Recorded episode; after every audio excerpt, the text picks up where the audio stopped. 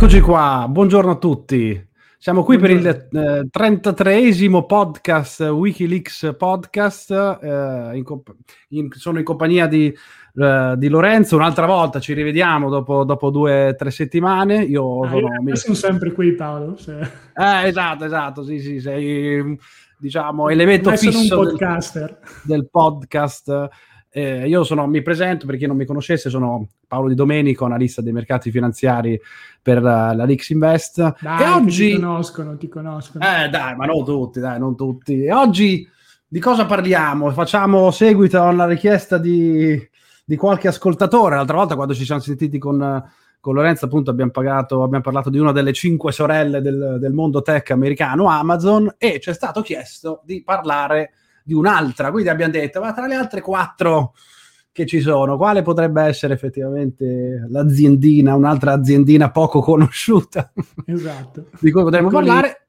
E ab- abbiamo, scelto, abbiamo scelto Apple. Abbiamo scelto Apple. Quindi oggi facciamo una disamina abbastanza insomma, completa e dettagliata dettagliata dell'azienda, quindi diciamo seguiamo la linea, la traccia dell'altra, quindi partendo dai dati trimestrali e poi andando più, più in profondità e anche facendo un, diciamo, una panoramica futura della, dell'azienda. Esatto, diciamo che come negli altri podcast che abbiamo già fatto parlando di aziende non andiamo mai a parlare del prezzo dell'azione, vale la pena comprarlo, vale la pena venderlo.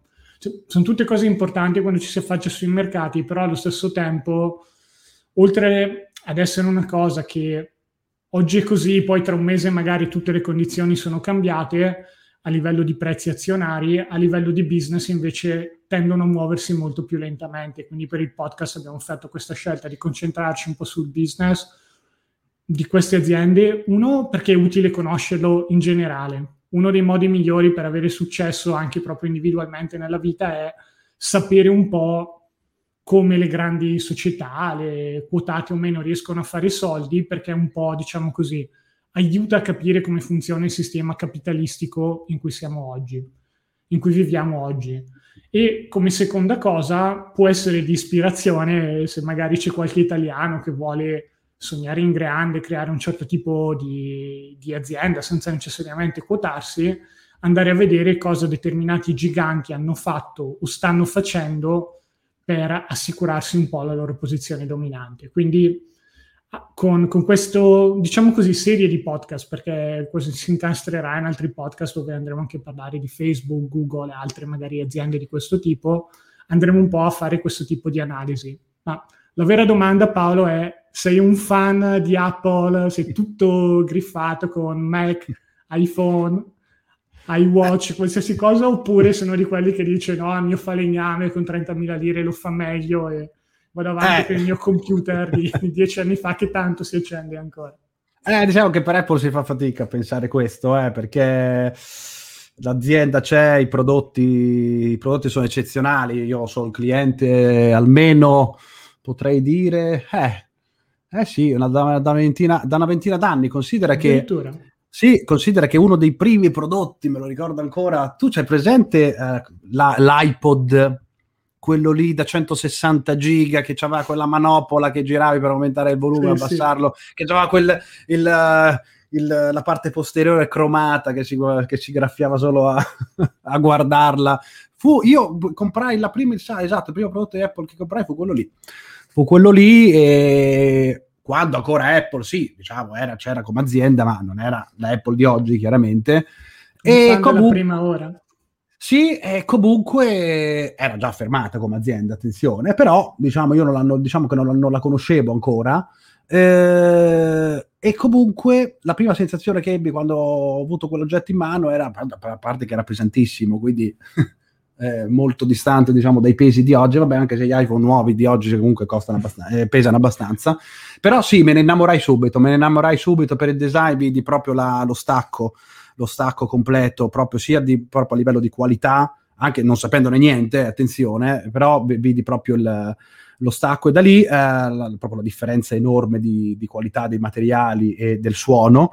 E, e da lì poi mi hanno, mi hanno continuato a truffare per gli ultimi, in questi ultimi, in questi ultimi vent'anni, devo dire, perché me ne hanno spillati parecchi di soldi, perché io praticamente della, dell'ecosistema Apple, tranne, potrei dire, tranne l'Apple Watch, poi, poi, ne parliamo, e tutti questi mini accessori, miliardi di accessori che hanno fatto intorno, praticamente, praticamente ho quasi tutto, ho quasi tutto, sì. e sono anche, anzi mi appresto a comprarne di nuovi, quindi non c'è niente da fare, quindi sono sono un fan e eh, cliente di quelli sfegatati, cioè non tale da fare l'accampamento fuori dai negozi, quello, quello lì lo, lo, lascio volentieri ed altro, però è chiaro che quando entri in uno di questi Apple Store, dopo comunque ne parliamo, cioè una roba, una, credo che sia la, è la gioielleria della, della, roba tech, ecco, così si potrebbe, si potrebbe dire questo. Quindi, Io insomma, invece sono sempre stato un po' più budget, a parte l'iPhone che mi ha un po', diciamo così, contagiato la mia ragazza perché lei è una grande appassionata di telefoni, per il resto continuo ad andare avanti con computer targati Windows e Microsoft. Magari andremo a parlare anche di loro un giorno in un prossimo podcast. Ah, voglio, voglio, sì, sì, sì. Però me ne rendo conto che dal, dal, lato di design, dal lato di design i prodotti Apple sembrano, cioè, sono sicuramente migliori. Sul lato delle funzionalità, non avrendo ancora provato, non, non ti saprei dire anche se tanti si dicono entusiasti e l'unica cosa che mi frena un po' è il fatto di dovermi mettere ad imparare un nuovo sistema operativo che Col telefono è stato molto più facile, sì, ad esempio, sì, per il passaggio da Android a, Apple, oltre ad essere stato migliorativo, è tutto super intuitivo, quindi molto facile.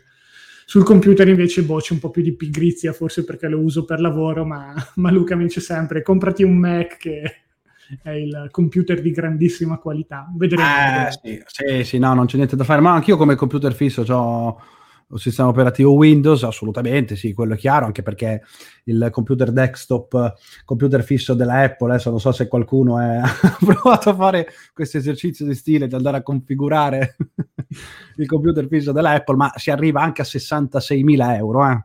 Adesso non Beh. so se l'è presente Lore, ma è una roba eh, sconvolgente, quasi scandalosa, ma se io dovessi spendere 60.000 euro per un computer fisso, bisogna che Tim Cook me lo venga a installare lui di persona, perché chiaramente non è una cosa fattibile. Comunque, al di là di questa, di questa cosa Anche assurda. perché ci sono quelli che poi si comprano tutti questi computer che sono dalle stazioni spaziali e lo usano per, per andare a guardarsi Netflix piuttosto che a a scrivere due minchiate su Facebook. Quindi, cioè, se uno lo usa per lavoro come designer piuttosto che altri tipi di professioni che richiedono un certo tipo di schede video particolari e quant'altro, o può permetterselo perché no, a me fanno un po' sorridere, però quelli che lo compra, comprano questo tipo di prodotti solo ed esclusivamente per lo status symbol, che in realtà è uno dei vantaggi competitivi di Apple, lo vedremo dopo nelle, sì, nelle sì, ragioni più forti, però no. Boh, eh, faccio sempre un po' fatica a capire quelli. Sì, sì, sì, è vero, vero, quello lì è vero, ci sta. Sì, sono macchine che per, uh, eh, si devono usare effettivamente, sono perfette per fare certi tipi di lavori, boh, per giocare, altre robe così, boh, ne deve valere la pena. Poi sempre lì, se uno se lo può permettere, è giusto che faccia ah, sì, assolutamente. quello che gli pare. Che viva felice. Che viva, assolutamente, assolutamente. Quindi diciamo che della, io direi mh, di partire in, analizzando qualche dato, perché sai, qualche dato trimestrale, sono appena uscite appunto le trimestrali in America, quindi vediamo insomma qualche dato trimestrale anche esatto. di Apple. Eh, Agosto che... 2021, per chi dovesse ascoltare questo podcast molto in là nel futuro e magari sente dei numeri un po' strani. Esatto, numeri che non, non stanno nel cielo né in terra effettivamente, ma eh, ti fa proprio capire che quanto possono essere eh, enormi e profittevoli anche queste aziende, qui stiamo parlando di, di aziende che fanno soldi come se non ci fosse un domani, eh, quindi evidentemente... Li stampano quasi cioè, quasi li stampano, cioè sono dei forzieri, sono dei forzieri di soldi, sono degli stati, dopo facciamo un confronto anche interessante. Allora, per quanto riguarda qualche dato, giusto per renderci conto di cosa stiamo parlando, uh, ultimo trimestre, trimestre appena passato, i ricavi sono stati pari a 81 miliardi di dollari, 81 Solo miliardi di dollari giusto? per il trimestre, attenzione, ah, okay. per il trimestre, che rappresenta un più 36 rispetto allo stesso trimestre del, del 2020. Ora, è per, tanto per renderci conto di che tipo di cifre stiamo parlando, perché eh, queste sono cifre ab- abnormi e dobbiamo scorporarle per renderle comprensibili alla mente umana, 81 miliardi di dollari fatti in un trimestre, quindi fondamentalmente in 90 gio- giorni, significa 900 milioni di dollari al giorno, che scorporando ancora significano 10.000 dollari ogni secondo. Beh, dai. Adesso io, dire, io, io credo, credo, che qualche, qualche, bolletta, insomma, l'inflazione riusciamo, riusciamo a sopportarla con 10.000 dollari ogni secondo. Ecco, cioè, questo, cioè, rendiamoci conto, eh è una roba colossale, è una roba colossale. Gli utili comunque sono anche abbastanza alti perché stiamo parlando di 21,7 miliardi eh, di dollari, quindi insomma di soldini gliene rimangono, gliene rimangono parecchio come vediamo. È abbastanza anche... inusuale, tra virgolette, se si pensa che... Cioè, è vero che Apple sia hardware che software, quindi sia le macchine come computer, portatili, qualsiasi cosa, sì. che il lato software, tutti i programmi che ci sono dentro ma essendo partita un po' come realtà che sì è sempre stata integrata, ma all'inizio ero più, diciamo così, orientata sul lato hardware, quindi computer, eccetera, eccetera, margini di questo tipo cioè, non si vedevano. Ed è una delle ragioni per cui Microsoft, che invece era solo software, all'inizio era diventata così dominante. Se voi ci pensate, quando scrivete un software, a parte gli aggiornamenti, poi si può replicare in maniera praticamente infinita. Infinita, sì, sì, sì. Limitato barra pari a zero in certi casi su ogni tipo di macchina. Se invece dovete costruirvi ogni volta un computer da capo, i margini tendono a ridursi molto. Eh beh, Quindi eh beh, si possono avere anche magari tanti ricavi, ma gli utili sono un po' bassi. E in questo Apple invece ha un po' tracciato la strada grazie a un grandissimo lavoro di branding fatto da Steve Jobs all'inizio si traduce in un certo tipo di prezzi che vengono pagati da appassionati o da chi riconosce la mm, funzionalità delle macchine di Apple, che sono stati per anni superiori alla concorrenza su certi tipi di prodotti. Sì, Adesso sì, in realtà sì. anche la concorrenza si sta un po' arrivando con, con prezzi simili, però una delle ragioni per cui Apple rispetto magari a realtà simili, più orientate però al lato hardware, è riuscita ad avere dei, degli utili così grandi paragonati ai ricavi, il margine si chiama tecnicamente, è proprio per tutto questo lavoro di branding e di creazione di un'immagine aziendale sì, sì, sì, che fa sì che le persone non solo paghino tanto, ma siano pure felici di farlo. Sì, sì. Sì, sì, sì, assolutamente. Infatti, se tu guardi poi anche i ricavi, i ricavi per segmenti, eh, adesso uno Apple la riconosce perché ha l'iPhone, magari allora pensa che fa solo quello, ma se guardiamo i segmenti sono fondamentalmente cinque tipi di business. Abbiamo iPhone, abbiamo iPad, abbiamo Mac, sia MacBook che Mac uh, fissi, uh, iMac quindi, servizi e accessori barra indossabili. Dopo li guardiamo. Ecco, se si guardano i ricavi, di, questi, di tutti questi cinque segmenti sono cresciuti do, tutti a doppia cifra percentuale rispetto al, al, al trimestre del, allo stesso trimestre del, del, 2020. Quindi è una roba colossale. Di, dei ricavi, chiaramente l'iPhone è quella che ne rappresenta il 50%, però negli ultimi anni questa quota effettivamente sta gradualmente calando a favore di, di altri segmenti, come vedremo tra poco, i famosi wearable, gli indossabili, in primis in assoluto l'Apple Watch e gli AirPod, che uno dice ma potrò pagare 250 euro un paio di, di auricolari? Eh, oh, evidentemente sì, perché la gente li compra e anche la quota di ricavi sta aumentando dal punto di vista dei servizi, quindi stiamo parlando ad esempio di, di iTunes, Apple Music, appunto eh, Apple Store, Beh, Apple Pay, Apple, Apple TV. Store è quella che ha colpito di più di tutte quando sì. abbiamo fatto un po' le varie analisi. Non, non so se avete seguito, se siete appassionati, ma ogni applicazione che è su App Store a pagamento per contratto deve dare un 30% ad Apple, solo per il fatto di essere lì. Infatti c'è una battaglia che a livello legale si sta facendo tra Apple e uh, come Epic, si chiama? Epic, Epic Games. Sì, sì, Epic sì. Games sono quelli che i produttori di Fortnite, che è una, un gioco molto molto famoso. Adesso non lo so se sia ancora così giocato, ma c'è stato un periodo durante la pandemia o leggermente prima in cui era veramente sulla bocca di tutti. E ad un certo punto, avendo diciamo così questo tipo di popolarità, Epic ha provato a capitalizzare un po' dicendo proviamo a togliere la nostra applicazione migliore, Fortnite piuttosto che tutte le altre, dall'Apple Store o a comunque rinegoziare le condizioni migliori che non siano il 30%.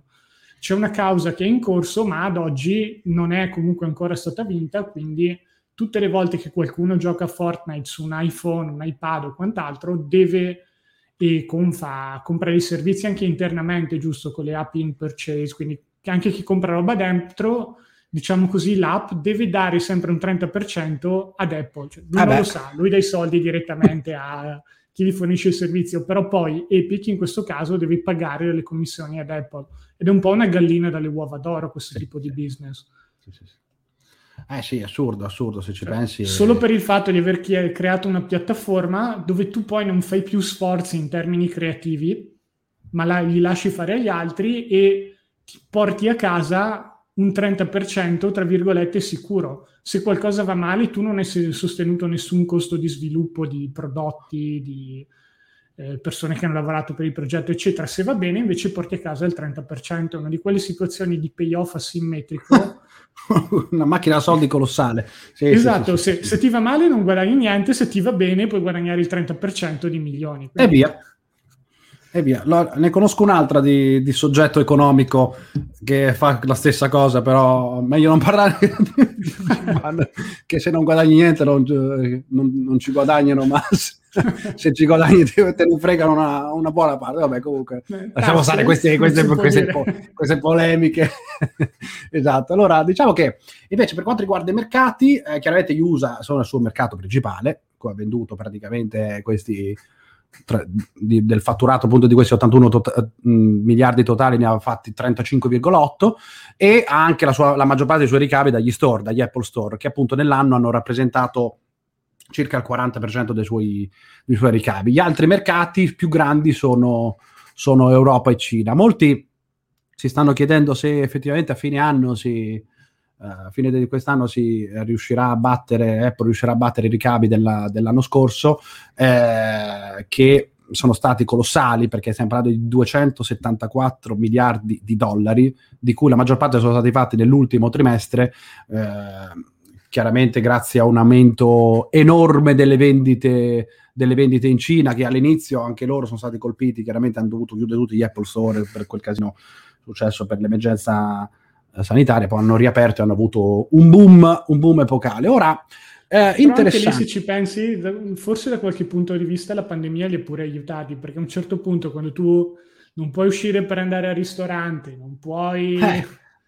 eh. fare un determinato tipo di attività, andare in vacanza, fare tutte quelle cose che facevi prima tranquillamente, però adesso o non si può, ci sono mille casini, vai a riversare parte dei tuoi risparmi perché stai risparmiando, se hai un lavoro, sei sempre a casa, non hai nulla da fare. Cioè, e puoi andare a riversare i soldi su quelle sorte di apparecchi che puoi usare un po' dovunque, ad esempio sì. telefoni, computer, magari tanti lavoravano da casa, si sono un po' dovuti costruire l'ufficio da casa e si sono voluti comprare un Mac piuttosto qualcuno ha detto oh, almeno mi compro l'iPhone perché sono stufo di stare a casa, gioco a giochini sul telefono scaricandoli dall'Apple Store e tutto, que- tutto, questo tipo di dinamiche che si è un po' visto durante il Covid. C'erano industrie addirittura, una delle, di quelle che era andata meglio nei, nei sei mesi, diciamo così, quando la pandemia era un po' scoppiata, erano tutte quelle industrie che vendevano Uh, attrezzi di bricolage, cose per riparare la casa. Le persone stavano a casa ore e ore. A un certo punto ho detto, boh,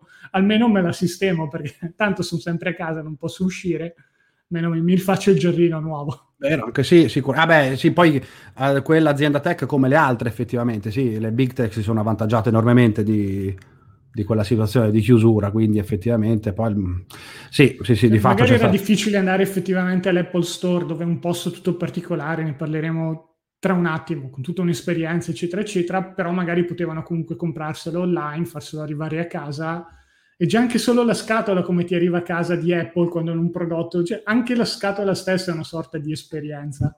Sì, sì. Ma in generale quando ti arriva il pacco a casa ho notato, cioè c'è una specie di, cioè sto effetto regalo a sorpresa, anche se sai benissimo quello che hai comprato, hai comprato tu chiaramente, però quando ti arriva il pacco a casa c'è quell'emozione, addirittura se ti arriva il pacco con, che, che, pesa diverse centinaia di euro a casa, è tutta un'altra cosa. Eh. Sì, sì, sì, C'era anche sta. nella biografia di, di, Steve Jobs che ho letto e che consiglio, oggi non ne parleremo tanto perché abbiamo veramente tantissimo da coprire, però è inevitabile che quando si parli di Apple si parla anche di, di Steve Jobs, il fondatore. Assolutamente. C'è una biografia bellissima di Walter Isaacson, Jobs, quindi leggetevela se non l'avete ancora fatto, hai tratto in italiano, quindi mille spunti interessanti. C'era un periodo in cui lui si era messo a studiare quale doveva essere il packaging migliore, cioè come doveva essere la scatola perfetta per creare il cosiddetto effetto wow quando ti arrivava a casa un prodotto di Apple perché non voleva andare a finire come gli altri produttori che ti mandano queste scatole a casa un po' brutte,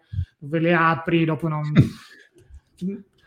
non, non gli piaceva perché lui era un grande fan dell'eleganza, anche proprio a livello di prodotto, nel senso voleva cercare di dargli per quanto possibile un taglio il più artigianale bello possibile, questo non si estendeva solo al prodotto in sé, ma anche alle scatole e tutto quello che ci stava intorno. Eh beh, Quindi, la presentazione è tutto, eh. eh infatti si è vista la differenza quando ho ordinato un computer. Io, beh, non mi ricordo neanche la marca, forse Lenovo, boh, uno scatolotto, quando arriva l'iPhone invece ti arriva tutta questa bella scatola, la apri, cioè, mm, con, la pellicolina, con la pellicolina sopra che è proprio un, un gesto di... Ti metti sì, lì. Anche proprio come tutto, si capisce che tutto è pensato per aumentare la soddisfazione ed è una delle ragioni per cui ad oggi Apple può permettersi di fare un certo tipo di prezzi. Eh sì, sì, sì, sì, c'è niente da fare, assolutamente, assolutamente. E infatti poi uno si chiede, e questo è il motivo per cui poi eh, quando vai a guardare alcuni tipi di numeri, uno a caso che mi viene in mente è confrontarlo con altre forze di mercato per dire prendiamo la capitalizzazione, ok? Capitalizzazione di Apple che sta su 2400 miliardi, cioè 2400 miliardi che uno dice ma, ma dammi, dammi, un confronto per capire, per toccare con mano questa cifra. Allora, bisogna considerare che il PIL mondiale nel 2020 è stato di 84,5 trilioni o comunque 84.500 miliardi, ecco, una roba colossale. 84, siamo su 84,5 trilioni. Ecco, Apple 2,4 trilioni. Quindi cioè, rappresenta il 2,8 del PIL mondiale del 2020, riferito al 2020. Cioè, stiamo parlando di una roba, di una roba colossale. Se dovessimo confrontare diciamo, la capitalizzazione Apple rispetto ai, ai, ai PIL, al PIL dei singoli paesi, quindi se la capitalizzazione di Apple fosse il PIL di un paese, Apple sarebbe l'ottavo paese al mondo davanti all'Italia, pensa te. Ah, ci ha superato. Sì, ci ha superato. Eh. questa statistica, eravamo ancora sopra invece adesso. Eh no, eh, ci ha superato perché noi quest'anno andiamo per i 2000 miliardi di dollari sempre, chiaramente che, che, che se confrontiamo, confrontiamo, con la stessa valuta, quindi 2000 miliardi, e quella sta a 2400 miliardi, quindi ottavo paese al mondo, cioè, cioè avete capito, qui è una roba colossale, una roba colossale, qui, e qui stiamo parlando solo di Apple, ora metteteci anche le altre quattro sorelle, chiaramente arriviamo a una cifra che, che è colossale, cioè siamo al terzo paese al mondo, fai conto, eh, perché davanti appunto abbiamo Stati Uniti e e Cina, e con queste cinque siamo al terzo paese al mondo. Una roba, no, una roba che non, non sta nel cielo del Comunque, questo, questo è quanto, tanto, cioè, proprio per confrontare con che cifre stiamo di che cifre stiamo parlando. Ora, secondo me, uno dei fattori, prima mi hai fatto una domanda interessante e mi hai detto, ma te effettivamente eh, sei cliente, ma hai anche altri prodotti. In effetti, Um, questa cosa è una cosa molto importante perché molto spesso le persone, spesso, non sempre chiaramente, però le persone che hanno, che decidono di entrare, di, di comprare diciamo prodotto Apple iniziano dall'iPhone, possiamo dire, sicuramente quasi Confermo, diciamo, confermo. diciamo si inizia dall'iPhone. Poi, una volta che hai comprato l'iPhone, eh, non esci più, non esci, non esci, ti incastrano dentro, non c'è niente da fare. E molto diciamo è molto probabile che da lì a qualche, a qualche mese tu oltre all'iPhone poi vai a comprare quindi quasi cose, prodotti che sono intorno. Quante persone ci saranno che hanno, sono partite dall'iPhone, poi si sono comprati il MacBook, poi il MacBook, poi gli AirPod. Poi eh, perché dicono Watch. così mi scarico almeno le foto, me le guardo tranquillamente, è un po' più facile. L'ecosistema è un ecosistema praticamente, sì, sì, cioè, sì, c'è, anche, c'è, anche, un nome specifico, mi pare, questo ecosistema prende un nome specifico, questo si chiama ecosistema sticky, cioè quando si entra appunto... No, no, sticky è, uno, è una cosa che ho segnato nelle note, è una, diciamo così, una proprietà che può avere un ecosistema in cui quando tu ci entri poi non, non hai più voglia uscire. di uscirne perché ci sono queste, diciamo così, forze di attrito che sono magari delle volte piccole, delle volte molto più significative che ti fanno dire no, non ho voglia di cambiare. andare a cambiare tutto per dovere... È un po' il discorso che facevo io all'inizio con il computer. Per paradosso avendo io utilizzato un sistema operativo Windows per dieci anni, mi è passata la voglia, tra virgolette, di imparare un nuovo sistema come potrebbe essere Apple o Linux, perché? Perché lavoro, ho già mille cose da fare e voglio avere un sistema operativo in cui so esattamente dove andare a prendere tutto molto velocemente. Sì. Su- perché questa è un po' la mia priorità. Se invece magari uno è stato esposto per un anno, un anno e mezzo, to a Windows, magari è giovane, poi si è comprato l'iPhone e capisce che ci sono molte più integrazioni, quindi può scaricarsi i video dell'iPhone in due secondi o addirittura sono nello stesso posto ci sono dei programmi apposta che non sono disponibili magari per chi ha Windows e con quelli può fare dei remix, mille cose. Non lo so perché da questo punto di vista non sono cliente Apple. Però è tutta una serie di situazioni che ti fanno dire ma allora a questo punto, una volta che io sono qui, faccio un passo ulteriore per entrare ancora di più nell'ecosistema. Potrebbe essere comprarsi il Mac, potrebbe essere come Paolo ha detto, mi compro um, le, le, gli iPod, non iPod, come si iPad, le cuffie. Beh, mi, mi sfugge sì. il nome adesso. Sì, ma hanno fatto anche chiaramente le cuffie on air, eh, quindi... Esatto, yeah. le cuffie che almeno così non, non si ingarbuglia sempre il filo, quindi mi compro quelle e mano a mano si comprano quelle, cioè mano a mano più si va avanti ad investire soldi e tempo in questo sistema, meno si ha voglia di uscirne, perché sì. per uscire poi bisognerebbe risistem- ritrasportare tutti i dati, mettersi magari a salvarli su un cloud o reperire il cloud, fare dei trasferimenti, che sono robe che magari per uno che ha un minimo di esperienza informatica non sono neppure così complicate, però o per l'utente medio o per l'utente medio che comunque ne sa ma è pigro, preferisce rimanere un po' lì e quindi rimane un po' nell'ecosistema e tutte le volte scopre sempre qualcosa di nuovo. Magari decide, ah, Tom, adesso mi offrono due mesi di Apple TV, lo provi, trovi qualche serie che ti piace e poi decidi di pagarlo per altro tot di tempo finché non ti guardi le serie televisive oppure ti ti trovi qualche podcast a pagamento piuttosto che mm, decidi di utilizzare iTunes per le canzoni. Quindi si crea una situazione in cui più passi il tempo con questo sistema, più è probabile che tu finisca per buttargli dentro soldi. Sì, sì, sì, sì. sì. È così, è così. E, tra l'altro loro hanno una capacità di creare un hype, sempre un hype. Ogni anno tu dici, vabbè, ma dai, adesso Ah, vuoi che quando, maestro, sì, sì. Eh, quando esce l'iPhone nuovo ci sia la fila com- oh è incredibile è incredibile ogni anno. E tu, e tu ti chiedi queste, queste, aziende queste mega aziende quanto, po- quanto, grandi ancora possono diventare capito? Quando, quando pensi che eh, siano arrivate sui massimi o oh, dici oh, cavolo l'ho, l'ho, comprato l'anno scorso l'iPhone 12 com'è possibile che a settembre di quest'anno mi incastrano un'altra volta? Eppure eppure così. Boh, io adesso l'ho appena comprato, quindi vabbè, si aspetta anche, eh, perché voglio dire, però sì, a settembre appunto cioè, dovrebbe uscire teoricamente il nuovo iPhone, appunto, proprio parlando di, di prospettive, crisi dei chip crisi dei chip permettendo, poi, poi, comunque ne parliamo che quello è un ostacolo che tra l'altro è un problema che non è che c'ha solo Apple ma è esteso anche a diversi settori come la, il settore automotive e quindi sì, hanno questa cosa di creare un hype e un'aspettativa su, su, qualsiasi progetto, ecco quella cosa lì. Questa... sono stati proprio scritti libri sullo stile di presentazione di Steve Jobs. Ma sono degli eventi... Tutto nel dettaglio, le luci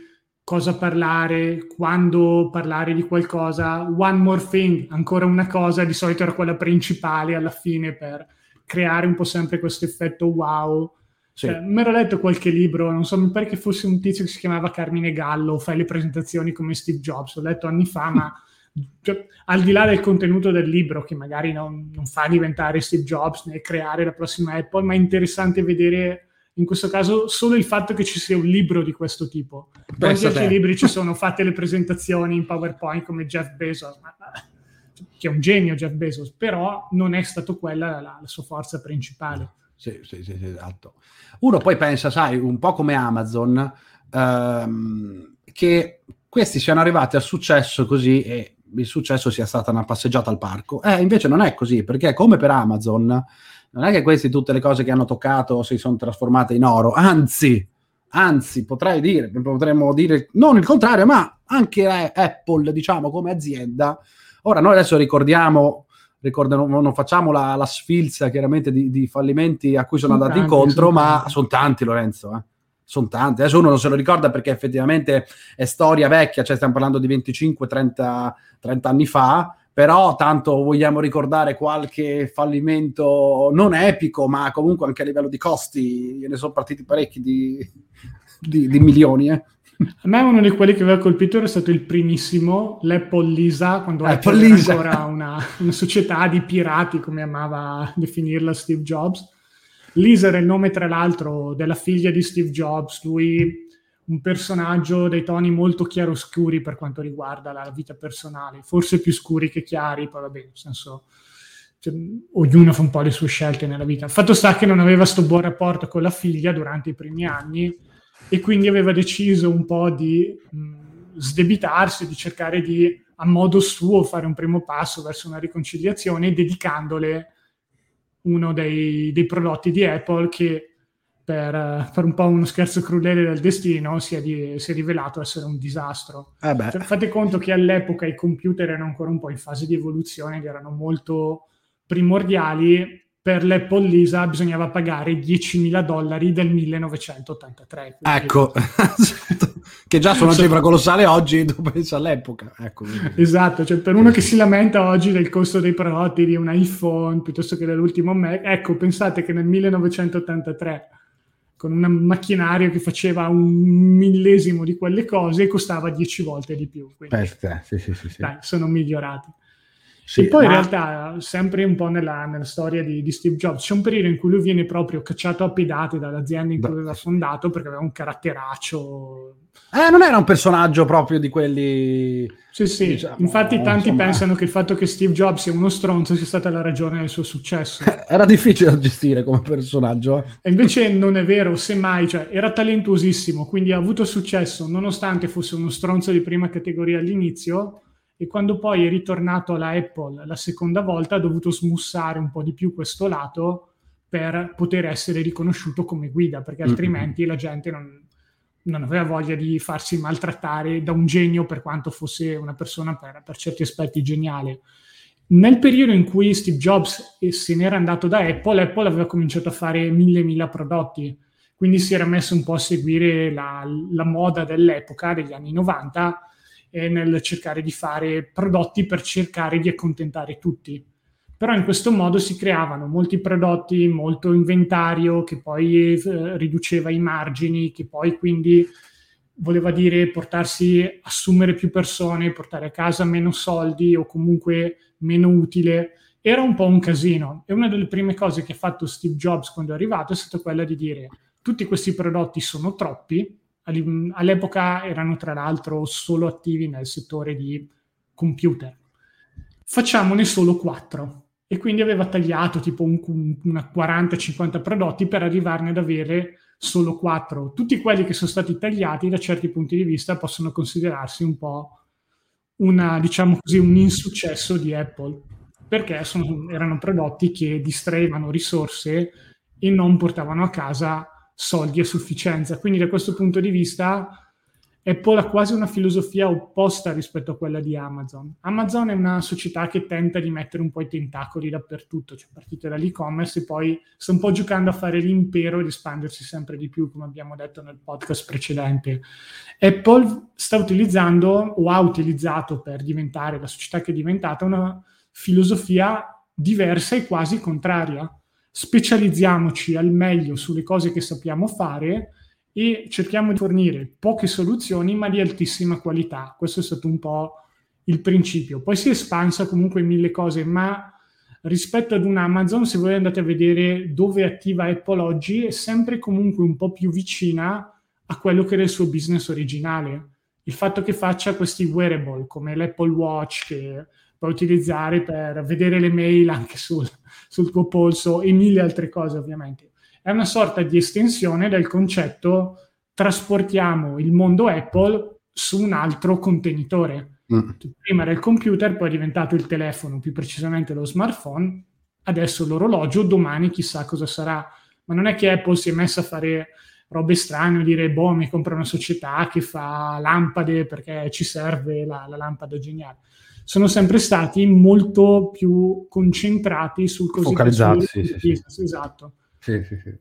sì, infatti dopo uh, parlando appunto di, di, cose dove diciamo hanno incontrato un muro di cemento, quattro anni dopo l'Apple Lisa arrivò l'Apple Newton, quello quella specie di assistente digitale che appunto doveva essere il suo, punto, il suo punto forte, si trattava di riconoscere la scrittura attraverso un pennino, non funzionò sta roba assurda e fu tolto dal mercato. poi ha, ha, dato una, diciamo così, svolta all'iPhone. Io non so chi se lo ricorda, ma prima dell'iPhone c'era il BlackBerry, che quindi era una sorta di eh, mini computer in cui tu avevi la tastierina e dovevi proprio scrivere su quella. Però c'avevi anche ancora, il pennino. Esatto c'era il Palm, che era stato un po' uno dei primi tentativi, dove c'era il pennino, per dire, eh sì, così almeno si scrive. Steve Jobs aveva detto, no, basta con questi pennini, la gente vuole usare qualcosa di più facile. Che è, una delle, è, Sì, è una, delle sue, è una delle sue più grandi critiche che ricevette alla presentazione nel 2007 del primo, del primo iPhone, che diceva ma cos'è sta tastiera? Molte delle critiche arrivarono da quel punto di vista, cioè la tastiera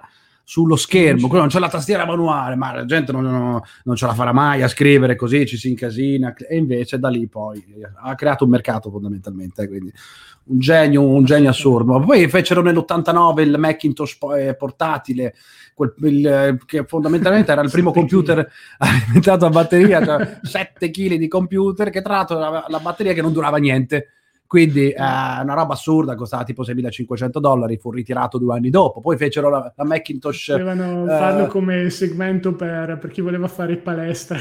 Sì, esatto, ci facevi il, il, il car-. Il Carlo esatto, ci facevi con le Casio Mac furono, nel 93 furono Macintosh, eh, la Macintosh TV, quindi questo tentativo di integrare eh, la, la, TV e computer, poi fecero le Word, questo portale dove volevano racchiudere tutti questi servizi, posta elettronica, notizie, condivisione Tra incredibile, cioè, se ci pensate questi sono fallimenti, ma sono cose che poi sono successe dopo. Esatto, fallimenti per l'epoca, forse sono arrivati troppo, troppo, talmente visionari che sono arrivati troppo in anticipo rispetto ai tempi che... Per Assurdo. Però, ragazzi, se il fallimento è portare la, il computer sulla televisione, è stato quello che, diciamo così, Netflix ha fatto con lo streaming e poi, grazie al fatto che ci fosse Netflix, un sacco di televisioni hanno cominciato ad avere anche la possibilità di connettersi ad internet. Quindi sì. È incredibile come delle volte la differenza tra l'arrivare troppo presto e lo sbagliare sia indistinguibile. Eh, vedi il timing, vedi, l'idea c'è, però poi la devi applicare nel tempo giusto. Eh, questa Funziona cosa anche una... sui mercati, sì, sì. Assolutamente, assolutamente. Puoi avere l'idea della vita, uno degli esempi più lampanti è crisi del 2008, Barry ci aveva visto giusto, eh, però per un discorso tra manipolazione, che insomma le società di rating dovevano tagliare prima i rating del previsto invece per un discorso di insomma di perché dovevano far così perché in quel momento si doveva far così hanno ritardato e lui per poco non veniva buttato fuori prima a furia aspettare quanto un paio d'anni eh, qualche mese sicuro, eh, qualche mese, quindi l'idea era okay. giusta, però a furia di pagare eh, premi da decine di milioni eh, di dollari, eh, o stava per essere sbattuto fuori. Tu pensi essere sbattuto fuori qualche mese prima e poi, ma perché? Ma non perché non ci avevi visto bene, ma perché c'era una manipolazione di mercato, quindi le cose dovevano andare, l'idea era giusta, ma eh, eh sì, per fattori sconosciuti i suoi investitori anche se li rivolevano ma indietro pensa una situazione incredibile idea giusta, assurda e poi magari ti buttano fuori due o tre mesi e poi va come, devi, va come deve andare. Mamma mia, c'è una roba che non ci dorme più a vita assurda. Una però sì, ragioni time... per cui investire i soldi degli altri non è così facile perché non hai il completo controllo sui tuoi soldi. Eh. Se ti vai a vedere una realtà come Berkshire, ad esempio, di cui abbiamo, abbiamo anche fatto il podcast, la società di Buffett, Buffett non deve rendere conto a nessuno del tipo di investimenti che fa perché reinveste praticamente tutti i soldi che sono presi da Berkshire, che sono o i, diciamo così, il free cash flow, i soldi in cassa che di volta in volta le varie controllate mandano a Berkshire, oppure il cosiddetto float, che sono i soldi che si prendono per i premi assicurativi e chi si assicura per la macchina piuttosto che per altre cose non è che dice ah, adesso voglio sapere dove vai a mettere i miei soldi. Ecco, esatto. L'unica cosa che gli interessa è che si fa un incidente e poi la società è lì pronta a pagare.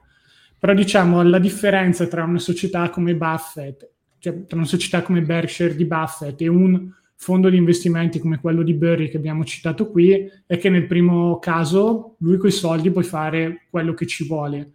Nel secondo, se un gruppo di investitori consistente dice basta, io voglio uscire perché non ho più fiducia in te, rischia di farti uscire al momento sbagliato e quindi di farti disinvestire quando non vuoi. Vabbè, mm. parentesi sul perché diventare un, un hedge fund manager no, non è un lavoro per tutti parentesi giusta, anche perché per chi non lo sapesse, la Berkshire di Buffett e Apple hanno molto, sono due cose che eh. hanno molto in comune. Perché? Perché a Buffett che gli davano dello scemo e basta, ormai ha fatto il suo. Il suo ha fatto tempo. il suo, ci investì. Ci investì nel 2016 eh, e oggi è una bella posizione perché rappresenta il 41% del suo portafoglio, quindi c'è qualche miliardino, giusto qualche miliardino di guadagno. Buffett quando eh, investì sulla, su Apple disse non penso ad Apple come ad un'azione, ma come se fosse il nostro terzo business insieme alle assicurazioni e alle, alle ferrovie. Tra l'altro è uscito è fresco proprio di uscita il, il, il, il rapporto eh, 13F, che è un rapporto che diciamo sintetizza tutte le posizioni ogni trimestre dei vari investitori e, no, e dei, dei, vari grandi investitori, per chi ha 100 milioni di dollari di, di, di investimenti.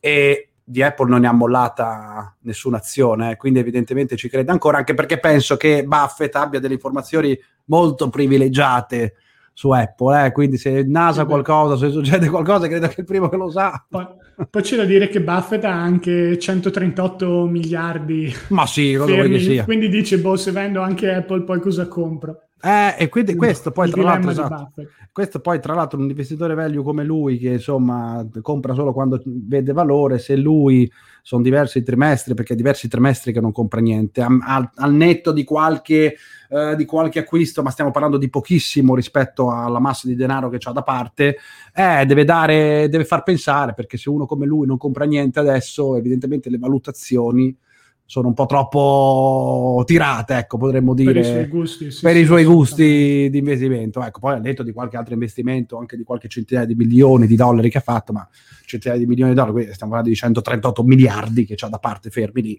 quindi cioè, capite che le proporzioni sono, si può dire che è fermo lui, lato investimenti. Quindi diciamo che uh, quindi interessante questa, questo legame appunto tra, tra Buffett e l'Apple. Prima tu, Lore, parlavi parlavamo di ecosistema, appunto, che una volta che sei dentro, non è ecosistema stick, quindi una volta che non sei dentro, no, non solo non ne esci più, non hai più, proprio più voglia di uscire. E Questo fatto... è proprio uno dei vantaggi competitivi che secondo me ha spinto Buffett a comprare Apple. Buffett è sempre stato molto lontano dal tech. Lui ha detto, boh ragazzi, io vi voglio bene, però non le capisco, due soldi me li sono fatti comunque, quindi vero, vero sta cosa. Vado sì, anche sì, ad investire in quelli, nelle cose che capisco. Nel 2016 ha fatto questo investimento in Apple. La gente diceva, ma come?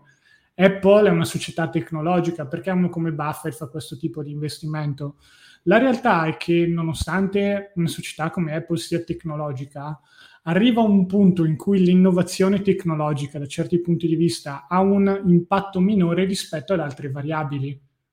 Perché se ad esempio Apple per qualche ragione dovesse cominciare a diventare meno, diciamo così, dominante dal punto di vista tecnologico, di design, eccetera, eccetera, il brand che si è creata sarebbe una sorta di, diciamo così, fossato che gli permetterebbe per un buon periodo di andare avanti comunque con degli ottimi numeri in attesa di o definitivamente non, non, dico fallire, però di tramontare un po' come azienda, oppure di trovare nel frattempo un modo di reinventarsi. E questo tipo di mh, mm, Buffett li chiama moat, possiamo tradurli come fossati che difendono il business. Sì. È una delle specialità di Buffett, nel senso Buffett è in grado di, meglio di altri investitori, ha fatto un po' la sua carriera su quello, di individuare quei business che avevano un vantaggio o dei vantaggi competitivi più forti. Ed è una delle ragioni per cui Buffett probabilmente oggi non considera più Apple come una società tecnologica in cui devi capire, che ne so, come le cripto, dove devi capire esattamente perché una criptovaluta è meglio di un'altra, piuttosto che tecnologicamente cosa puoi fare, cosa non puoi fare. Con Apple questo, diciamo così, stadio della vita di Apple è stato superato si tratta di capire cosa fare per mantenere l'attuale base di clienti contenta e pagante e più espanderla sempre con un occhio ai margini. E in quello è diventata diciamo così un business un po' più tradizionale e quindi è entrata nel cerchio di competenza di Buffer che è un po' una delle ragioni per cui l'ha acquistata nel 2016 e non prima perché se voi andate a vedere prima del 2016 Apple aveva comunque una da quando è stata fondata al 2016 aveva avuto una, un'ascesa, non dico meteorica, ma comunque molto molto consistente. Sì. Però fino al 2016 Buffett ha detto no, non investo perché non capisco bene. In qualche modo nel 2016 è arrivato alla conclusione che l'aveva capita, ha fatto un investimento importante e poi i risultati si sono visti. Tra l'altro, una cosa che mi ha fatto venire in mente, qui noi abbiamo parlato effettivamente di ecosistema. Ora, parlando di ecosistema, è chiaro che nel mondo d'oggi, nonostante tutta la digitalizzazione, quindi quando si parla di ecosistema di Apple, è chiaro che mi viene in mente il software, quindi un qualcosa che uh, avviene in modo astratto, quindi io ho tutto, I programmi, c'ho, sì, sì. i programmi io ho, tutto, ho tutte le mie cose, i miei dati sul mio iPhone eh, 12, compro l'iPhone 13 nuovo, basta affiancare il nuovo cellulare al vecchio affiancarli per fare il trasferimento dei dati, per assurdo. Ecco, questo si parla di ecosistema, questo loro lo sanno fare in modo sì, incredibile, sì. eccezionale, non devi fare niente, devi fare un clic e fa tutto e trasferisci tutto dall'altra parte. Ma questo non vale dici chiamarli a prova di scemo. Se uno ah. che non ha la minima confidenza con la tecnologia riesce a fare operazioni di questo tipo in autonomia, è un esempio di un ecosistema in cui è difficilissimo uscirne. Perfetto, ecosistema perfetto, con iCloud, via, c'hai la roba lì, c'hai le foto sul tuo iPhone e quindi poi ce l'hai automaticamente sulla, sull'iPad o sul MacBook, è una roba assurda questo qui. Però è chiaro che eh, quando uno appunto parla di ecosistema, a me, a me non mi può ben, non venire in mente qualcosa di fisico. Tu eh sì. prima parlavi appunto di Apple Store e gli Apple Store effettivamente sono stati una delle maggiori chiavi di successo per l'azienda, perché mi ricordo quando appunto l'Apple lanciò lo shop online nel 97, i primi negozi fisici li, li lanciarono quattro anni dopo, due negozi erano, uno in California e uno in Virginia. Ora, molti credevano che questa roba si, ah, i negozi fisici si rivelasse un fallimento, è praticamente è diventato talmente un fallimento che oggi in tutto il mondo ne hanno 500, quindi Sì, sì. Ecco, e Apple è diventato, appunto, parlando di ecosistema, non è che è diventato un luogo, è diventato quasi un tempio, perché nel momento in cui tu c'hai la gente fuori che si apposta, tu hai creato una religione. Poi magari sono degli invasati, capito? Che uno che compra magari adesso chiedo al Decathlon se hanno venduto, se hanno avuto il boom di, di vendite di tende da campeggio, perché a settembre appunto lanciano il nuovo iPhone, allora magari ci potrebbe essere un fanno indicatore. Prima la coda a Decathlon e poi fanno Esatto, se vedete la coda a Decathlon l'ultima settimana d'agosto, sapete che quei matti non vanno in, in campeggio, ma vanno davanti ai negozi della Apple. Però sì, sono diventati un tempio per gli affezionati, per gli affezionati al brand, perché sì, è vero, i negozi online eh, che sono, di, le cui vendite sono state accelerate sicuramente dalla situazione, ma non scordiamoci che il fisico, il negozio fisico ancora il suo, o oh, notizia di pochissime, di pochissime ore fa, Amazon andrà a aprire dei negozi fisici. Già l'ha fatto perché ad esempio la catena Whole Food sono negozi fisici di cibo dove, pu- dove, tu puoi andare a comprare la roba ma pensiamoci pensiamo il motivo per cui queste grandi aziende tech che fondamentalmente allora che gli frega se chiudono tutto un'altra volta, tanto vendono online, stanno però ritornando sul lato fisico. Stanno ritornando sul lato fisico, vedi l'Apple. L'Apple, sì, ho capito che posso comprare il MacBook eh, online, ma se io mi devo prendere il MacBook da 16 pollici, che è il più grande che hanno, e devo pagare dai 2006 ai, ma può arrivare pure a 6-7 mila euro, dipende da quello che ci metti dentro, e io qua quel computer lo voglio andare a vedere. E l'Apple Store, secondo me, è, è stato uno dei, sicuramente uno dei boost che appunto ha reso Apple l'Apple che conosciamo oggi. Infatti poi non a caso gli altri competitor, Samsung, Xiaomi, Huawei, da qualche anno stanno perseguendo anche simile, una simile strategia, quindi aprendo questi, proprio, proprio questi negozi, negozi monomarca. Io penso che chi compra Apple difficilmente lo vada a vedere in una catena di uh, negozi di elettronica generale. Secondo me vai all'Apple Store. Cioè, allora in Italia ce ne sono 16, eh, ce ne sono pochi, però vai all'Apple Store dall'Apple Store proprio per il discorso del culto, cioè entri dentro, senti proprio quell'aria lì. È spiegabile, cioè adesso uno deve essere... Una, un'altra di quelle cose che Steve Jobs aveva curato proprio come il pacco, la scatola in cui ti arriva l'iPhone, anche l'entrare in questo tipo di negozi doveva eh, essere un'esperienza, cioè loro ci hanno provato, poi uno può dire, beh, ma anche McDonald's lo fa. Eh, McDonald's certo, certo. lo fa a modo suo perché cioè, il segmento di McDonald's è un altro, è quello cibo che boh, grosso modo è mangiabile e mi arriva in maniera veloce. E tu vai, non vai a McDonald's perché vuoi provarti l'ultima prelibatezza, vuoi scoprire la cucina locale. Vai perché sei stanco, hai fame e hai voglia di qualcosa che ti venga dato velocemente e sai più o meno che gusto ha. Perché in tanti ristoranti non sai mai la qualità che ti portano, del cibo che ti portano, eccetera.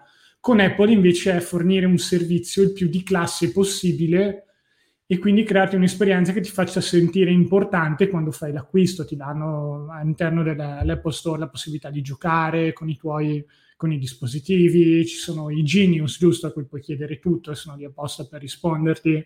In un modo, in un'esperienza molto diversa rispetto a magari andare al negozietto sotto casa a comprarsi qualcosa dove spesso c'è quello che ti guarda con aria infastidita, lo stai disturbando anche se sei un cliente e quindi è un po' una sorta di salto a livello successivo.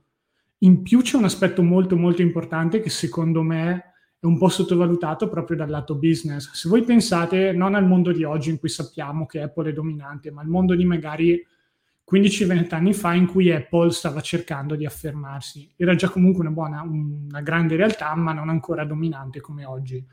Qual è uno dei problemi che incontra chi vende questo tipo di prodotti, computer piuttosto che eh, portatili, eccetera, eccetera? È l'andare ad interfacciarsi, andare a parlare con dei distributori che sono molto grandi e tendono ad avere più potere contrattuale. Se uno ha un computer innovativo e va a parlare con Walmart piuttosto che con boh, cosa potrebbe essere un equivalente italiano? Io so un po' che sono fuori, magari boh, c'è l'Iper forse, non so se sia ancora iper, o comunque vai in un enorme ipermercato, Ushan, non lo so, vedete voi. Sì, queste catene, esatto, esatto. Esatto, questi gli dicono, ok, se tu vuoi il tuo prodotto devi pagarci tot, se lo vuoi piazzato in un posto dove la gente lo vede, lo guardi, devi pagare molto di più e se qualcun altro arriva e ci fa un'offerta migliore, noi ti facciamo sloggiare da, dal posto migliore che abbiamo studiato, dove le persone guardano di più, sono più invogliate, e ti mettiamo in un posto in cui tu non, non vieni visto, non succede assolutamente nulla, quindi non hai il minimo controllo su quella che è l'esposizione della tua merce. Se invece ti apri un negozio monomarca, è vero monomarca. che devi far venire la gente da te ed è difficile, ma se sei già un brand come Apple, e il brand è un altro di quei vantaggi competitivi che ha fatto diventare Apple quello che è stata ed è stato riconosciuto da Buffett, una delle, un'altra delle sue specialità, capire quel, quelle società che hanno quel non so che, che in qualche modo piace tantissimo ai consumatori Apple è una di quelle quando tu hai questo tipo di situazione nel negozio monomarca puoi fare quello che vuoi. Una volta puoi spingere gli iPhone, una volta puoi spingere gli iPad. Cioè, hai un controllo, diciamo così, molto più grande rispetto ad affidarti a un terzo che in ogni momento può fregarti o comunque può cedere anche ai tuoi concorrenti lo spazio migliore. Il negozio sì. monomarca risolve questo problema. Nel caso di Apple poi ha funzionato ancora meglio per le code di cui parlavi tu Paolo, tutta questa situazione sì. in cui sono pubblicità gratuita, uno vede questa coda enorme e dice, beh, allora deve essere una roba geniale, qualsiasi cosa stia la voglio anch'io. Sì, sì, sì, sì, sì. E infatti a proposito, a proposito di code, parliamo anche, diciamo, un piccolo diciamo qualche parola anche sì, su, su semiconduttori, crisi di semiconduttori, perché appunto... Ah, no, quello è, sì, sì, sì, quello è una, un vantaggio competitivo importante. Vai, vai Paolo, che è un argomento caldissimo tra l'altro. Caldissimo, esatto, perché insomma da, dal blocco delle supply chain, quindi catene di approvvigionamento dell'anno scorso, questa crisi dei semiconduttori, eh, diciamo, sta continuando, di fatto, di fatto sta continuando. Eh, le problematiche ci sono ancora, ci sono dei colli di bottiglia sui principali porti Uh, al mondo fondamentalmente lì in Cina sai che lì, da lì partono il 70% delle merci a livello eh, globale hanno tolto hanno... la nave dal canale di Suez. Eh da boh ma lì sai è quello ha creato incredibile altro, anche quello altro, è incredibile eh, cioè, sembra quasi fatta apposta cioè nel pieno del casino si va a bloccare la nave lì in mezzo in una tratta dove passa il 30% delle merci è una roba assurda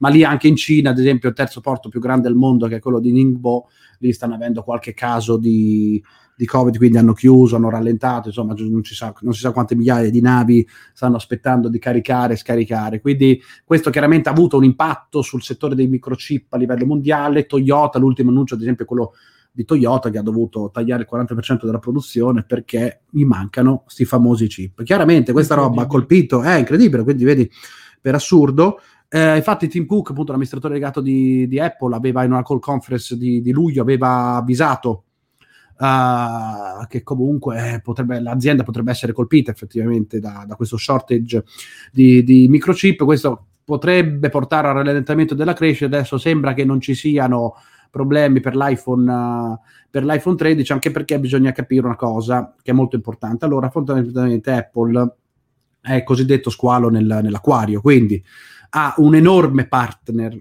che, che, è, che, si chiama TSMC, Taiwan Semiconductor. Tra l'altro Taiwan Semiconductor è diventata, se non sbaglio, la, la, la più grossa azienda per capitalizzazione in Asia, anche mh, a causa appunto dei recenti crolli dei più, di, eh, dei più grandi titoli cinesi, esatto, Baidu sì, sì. è derivato da tutto quel casino di regolamentazione in atto adesso in Cina, quindi e TSMC appunto eh, sta diventando un'azienda di quelle non importanti di più di più perché praticamente gestisce la maggior parte della produzione di questi ha le fonderie fondamentalmente gestisce le fonderie che vanno a creare poi questi microchip che sono diventati una roba di non so, la corsa all'oro, sembra la corsa all'oro, delle pepite d'oro sono diventate, stanno praticamente dappertutto. Prima abbiamo parlato del settore automotivo, appunto settore dei cellulari, settore delle schede, schede video, ne vogliamo parlare. Mm-hmm. Sta diventando le... tutto più elettronico adesso. Tutto cioè, più elettronico. Anche le macchine che di nuovo non sono ancora super smart, non guidano da sole, no, non volano, però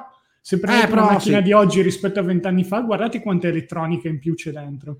E quindi chiaramente ci sono pochi che producono e si è creato un si sono creati colli di bottiglia, uno shortage. Ora, chiaramente Apple ha questo grandissimo partner, quindi uh, probabilmente TSMC, io credo che questi mesi ha assicurato ad Apple comunque un trattamento preferenziale, ecco, eh, fondamentalmente perché Apple gli fa un quinto del fatturato totale e quindi se gli fa un quinto del fatturato totale, io credo che un trattamento di favore gliel'abbia fatto, quindi non credo che Apple vada incontrano shortage eh, o comunque a problemi, a problemi, di produzione. Quindi... Tra l'altro Apple da questo punto di vista aveva fatto un altro passo tempo fa per assicurarsi sì. di essere sempre un po' il tema che ritorna, quello dell'essere in controllo sul proprio business, un tema che è carissimo sì. a tanti imprenditori.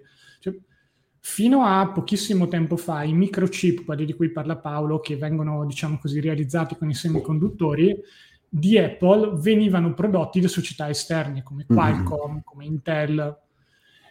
Con questa situazione, unita al fatto che Apple aveva già un po' un'idea di nuovo di ritornare alle origini, quindi una sorta di creare un sistema chiuso, centralizzato, dove software e hardware sono entrambi i più belli e funzionali possibili, quello che ha fatto Apple è stato di crearsi un microchip proprio chiamato M1 o M1 se vuoi in italiano, chiamiamolo M1 perché tanto penso che sia inglese, e questo microchip M1 mh, mm, di Apple è stato, diciamo così, un'innovazione perché Apple è tornata un po' a produrre una parte dei suoi componenti che prima dava, diciamo così, in appalto a terzi. In una situazione dove mancano le materie prime, avere, diciamo così, un fornitore in meno da cui andare a chiedere eh, scadenze, materiali, eccetera, eccetera, ti mette in una posizione molto più confortevole. Tra l'altro, una delle preoccupazioni era sì, Apple si fa il microchip da sola, però rispetto a quelli che lo fanno già, tra virgolette, di professione, società più consolidate, con anni di esperienza, sviluppo di nuovi microchip, le prestazioni saranno un po' peggiori. Invece, a quanto pare, di nuovo, non siamo tecnici, abbiamo provato a leggere qualcosa prima del podcast, la metà è un po' arabo per noi. Però il concetto di fondo è che uh, questo chip M1 è uguale o superiore addirittura in certi aspetti rispetto ai chip delle principali case che si occupavano di produrre questo tipo di, di prodotti. Ed è un altro modo in cui, diciamo così, Apple fa vedere che quando si mette a fare qualcosa che sta un po' nel suo cerchio di competenza a livello di business, lo fa quasi sempre, a parte gli insuccessi che abbiamo visto prima, nel modo più eccellente possibile, perlomeno ci provano, infatti ci sono addirittura persone che ormai dicono io non voglio più comprare prodotti di Apple vecchi perché hanno questo chip che non è quello di Apple, mentre invece col chip di Apple è tutto è migliore, va tutto più veloce, è più bello, eccetera, eccetera, e sospetto quelli ed è un'ulteriore scusa, diciamola così, per qualcuno che magari era un po' alla finestra nel gruppo dei fan di entrare e comprare ulteriormente un prodotto che magari non avrebbe comprato se esatto. il chip fosse stato lo stesso. Sì, sì, sì, sì, sì. sì a livello di tecnologia, cioè non sono anni, anni, luce avanti, però effettivamente sì, sono, sono, i primi al mondo. Infatti Apple, sempre con TSMC, sta lavorando, oltre ai microchip, anche al, a questi nuovi schermi micro LED, li chiamano appunto da da integrare in questi dispositivi di, di, realtà virtuale aumentata, è una roba assurda, quindi qui sì, effettivamente sono, sono avanti su tutto. Eh, c'è una società eh, che si chiama Boston Consulting Group, che è una società di consulenza molto manageriale, che ogni anno crea una classifica delle 50 aziende più innovati- innovative e non a caso per il secondo anno consecutivo Apple si aggiudica il primo posto. Quindi la faccia di quelli che dicono: Eh, ma quando eh. è morto Steve Jobs, non... tutto, Palletta, tutto uguale, basta. Tutto uguale, è tutto uguale. Hanno depositato nel 2020 una roba come 2792 brevetti, eh. Okay. Quindi c'è cioè, una roba colossale. Sì, sicuramente tecnologie che magari boh, vedremo forse fra qualche anno, probabile, probabile, magari gli assi della manica eh, se, se, le, se, li, se, li, se, li, tengono da parte, magari stanno lavorando a qualche altro progetto. Prima appunto parlavamo del fatto che come fai effettivamente adesso a immaginarti Apple, una Apple che fa un qualcosa differente a quello che fa oggi. Quindi un qualcosa che uh, sia differente dal suo prodotto di punta, l'iPhone. Quindi diciamo che è difficile, eh? dimmi un po' se la pensi così, uh, se, Laure, sul fatto che ci sia qualche altro prodotto dell'Apple come i MacBook o come gli Apple Watch che un giorno possano scardinare la posizione che ha oggi l'iPhone. Mi pare strano che possa succedere una roba così. Che Ma, diciamo. Guarda, diciamo dal lato un po' più noioso di business, secondo me tutto il segmento servizi potrebbe arrivare a superare l'iPhone un giorno, dove servizi è un po' quello di cui abbiamo parlato prima, quindi il, il 30% di, diciamo così, pizzo, è una parola un po' triste, però il 30% di, uh, su ogni transazione che viene fatta per le applicazioni di App Store, più tutto comunque quei servizi di manutenzione, piuttosto che un po' tutto questo mondo, è possibile che ad un certo punto quando si creano prodotti di, di, grande qualità è vero che bisogna invogliare la gente a comprare, ma tanti magari si possono tenere questo prodotto per anni, quindi siano un po' più felici anziché cambiare sempre nel tenersi lo stesso prodotto e fare qualche upgrade o manutenzione qui e là. Quindi a parte quello che potrebbe essere un po' il lato noioso del business di Apple, che però sono sempre soldi che entrano, fanno più che piacere, quindi è uno di quelli meno glamour, meno, diciamo così, di moda, di cui si parla un po' di meno, ma fanno il, spo- fanno il loro sporco lavoro sì. e possono sicuramente crescere tanto. Uh, anche in ottica di nuovo in, nei servizi c'era dentro Apple iTunes, Apple TV, eccetera, quindi un po' tutto questo mondo può sicuramente crescere. Un, uh, un, altro settore interessante che abbiamo visto quando hai preparato la scaletta per il podcast, che è molto suggestivo, poi un po' un, diciamo così, non so se si realizzerà, però potrebbe essere interessante il concetto di Apple Car. Ah beh. Perché effettivamente è vero che uno dice eh, ma Apple non fa automobili, però Apple non faceva neanche telefoni finché un giorno ha deciso semplicemente di spostare l'ecosistema Apple dal computer al telefono e dopo l'ha fatto dal telefono all'orologio dal, o prima dal telefono all'iPad che è boh, una tavoletta che si può usare per, per i fatti propri potrebbe essere, diciamo così, suggestivo immaginarsi un mondo in cui le auto stanno diventando sempre più tecnologiche. Tesla, il successo di Tesla è un po' la dimostrazione. Magari ci potrebbe essere una Apple Car dove anziché avere il, il software di Tesla c'è quello di Apple che diciamo, ha comunque molta esperienza in questo tipo di, di situazioni. Non so se possa arrivare a livello dell'iPhone. Cioè, sembra ancora un, una tipologia di prodotti per cui forse o è un po' troppo presto o manca l'infrastruttura necessaria, però a livello di immaginazione non, potrebbe essere, diciamo così, uno degli spunti per, per il futuro. Sì, perché effettivamente poi al di là della tecnologia che nelle auto di oggi è, è sicur- sicuramente di estrema importanza, tu poi devi avere delle linee di produzione. Ora, io la vedo molto difficile che la Apple così dall'oggi al domani si, si, vada a costruire addirittura delle linee di produzione come eh, fa sì, Tesla. Sì, è stato un po' tutto. il problema di Tesla, cioè con utili e non utili costruiva delle gigafactories enormi. Abbiamo anche fatto un podcast qualche tempo fa, però cioè, il 95% delle informazioni lato business, a parte magari i numeri sul fatturato o quant'altro sono comunque validi su quello che un po' il business eh, eh, il grosso che ha costruito Tesla è stato quello lì, hai capito? Quindi devi farti anche Tesla, c'ha un ecosistema di quel tipo, quindi che cerca di esatto. farsi tutto in casa. Quindi, C'era chi eh. diceva che Tesla era la Apple delle macchine.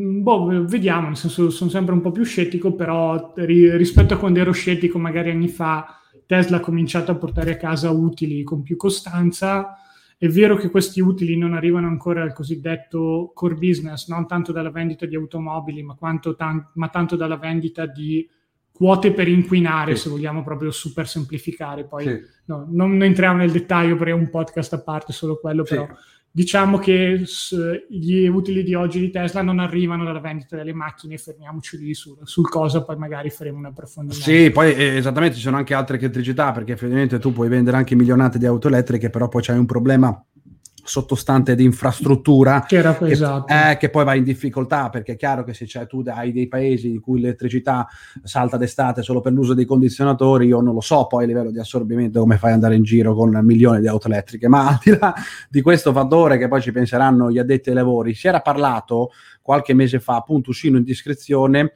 eh, di un, diciamo, una notizia con cui eh, Apple si stava accordando con Hyundai con Hyundai esatto, per fare un'auto elettrica, quindi un Apple Car. Uh, quindi io, ecco, se, sì, ci può stare, infatti poi su, quella, su quella notizia appunto Hyundai fece, fece una, una, candela, una, un'esplosione al rialzo del più, del più 28. Ecco, io la vedo più una cosa così, cioè nel senso, mentre Tesla appunto si fa hardware e software in casa sua, quindi la macchina vera e propria col software dentro, uh, Apple lato software uh, è avantissimo, però poi boh, hai dei problemi perché poi a livello anche di dati, vedi, Tesla sta accumulando migliaia di dati dal punto di vista della, della, guida autonoma, facendo girare migliaia e migliaia dei suoi mezzi in giro per il mondo. Apple da quel punto di vista è mancante, quindi dovrebbe comprare il flusso dati mm. da Tesla. La vedo una roba e poi comunque dovrebbe appoggiarsi a una casa automobilistica esistente.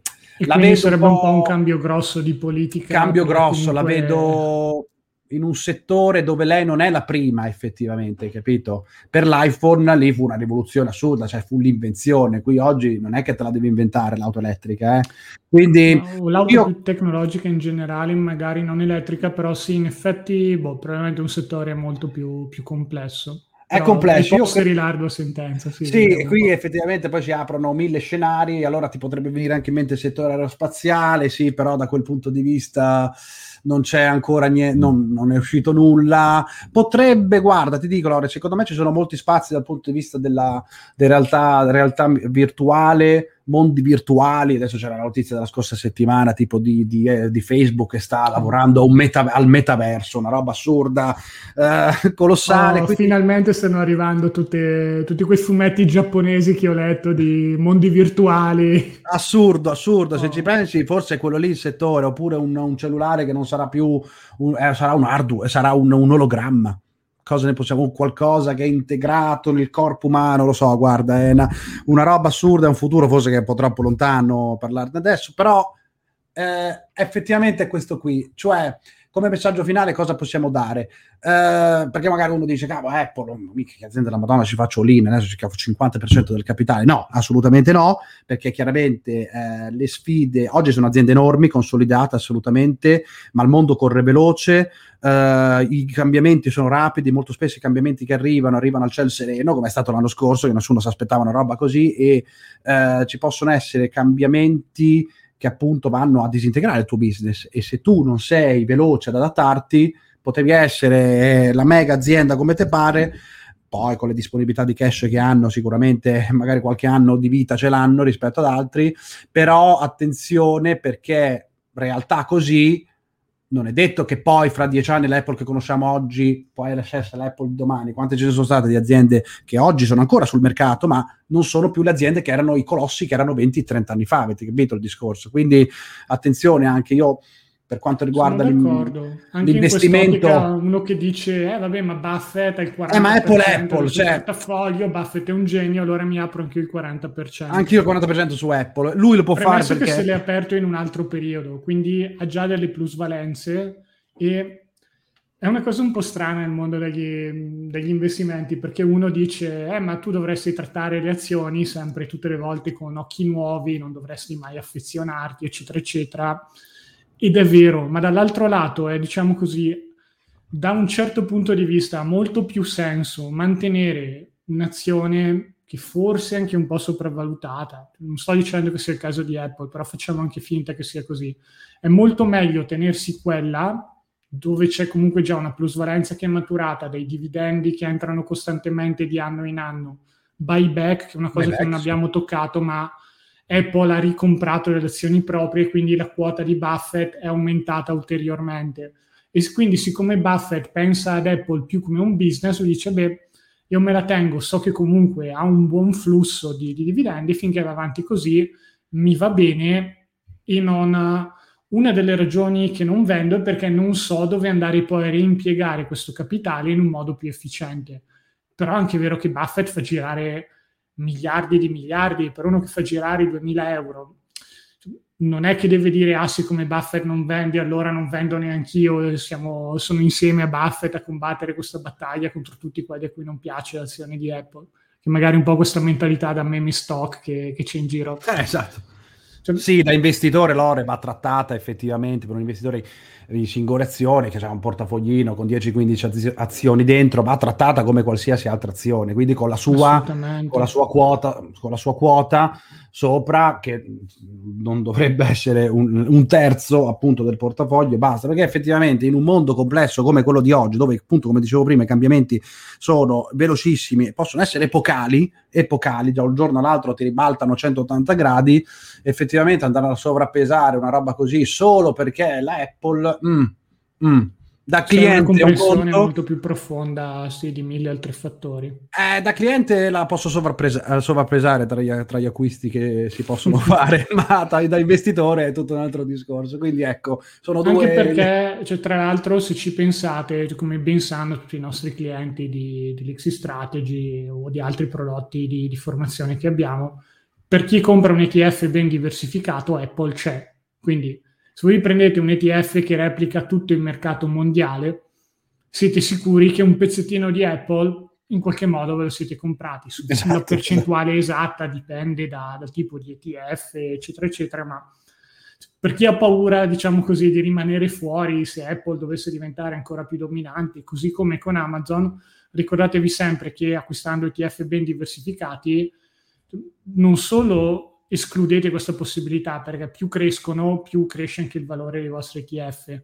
Ma se in caso contrario addirittura invece dovessero diminuire, oltre ad avere una potenziale perdita molto minore, ci sarebbero società nuove che sono innovative in altri campi per qualche ragione adesso stanno diventando un po' nuovi dominatori e l'indice mondiale rifletterebbe automaticamente queste cose. Quindi non dovete neanche stare a preoccuparvi di quando Apple smetterà di essere Apple, Amazon smetterà di essere Amazon, perché questo aggiornamento avviene, diciamo così, quasi in tempo reale nei, nei vostri prodotti finanziari senza che voi dobbiate fare nulla. Esattamente, esattamente. Sì, questa è una cosa importante. A meno che poi appunto con una piccola parte del capitale poi uno non voglia provare sì, l'ebbrezza sì, sì. dell'investimento singolo, quello poi noi abbiamo anche, lo sanno bene i nostri investitori, di Tradix dove insomma ce n'è, ce n'è, quindi però lì sempre fatto con la testa e con una parte minoritaria chiaramente del, del, del, del patrimonio complessivo come, come, è giusto che sia. È un ottimo quindi, sistema di gestione del rischio. Sì, sì, sì, sì, sì, sì.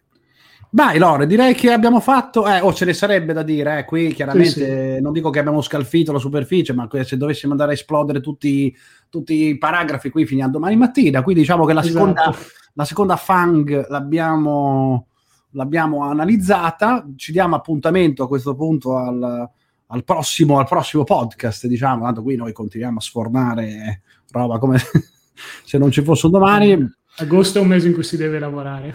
Sì, sì, sì, e poi ci sono tutti gli altri, esatto, gli altri 11. è vero, vero. Esatto, esatto. Si lavora lo stesso. Sì, no, di più, di più, quindi giusto, giusto così. Io quindi vi do appuntamento alla al prossimo podcast. Non so se ci sarò io o Lorenzo, eh, perché ci alterniamo sempre, ma magari esatto, c'è Matteo questa volta. Esatto.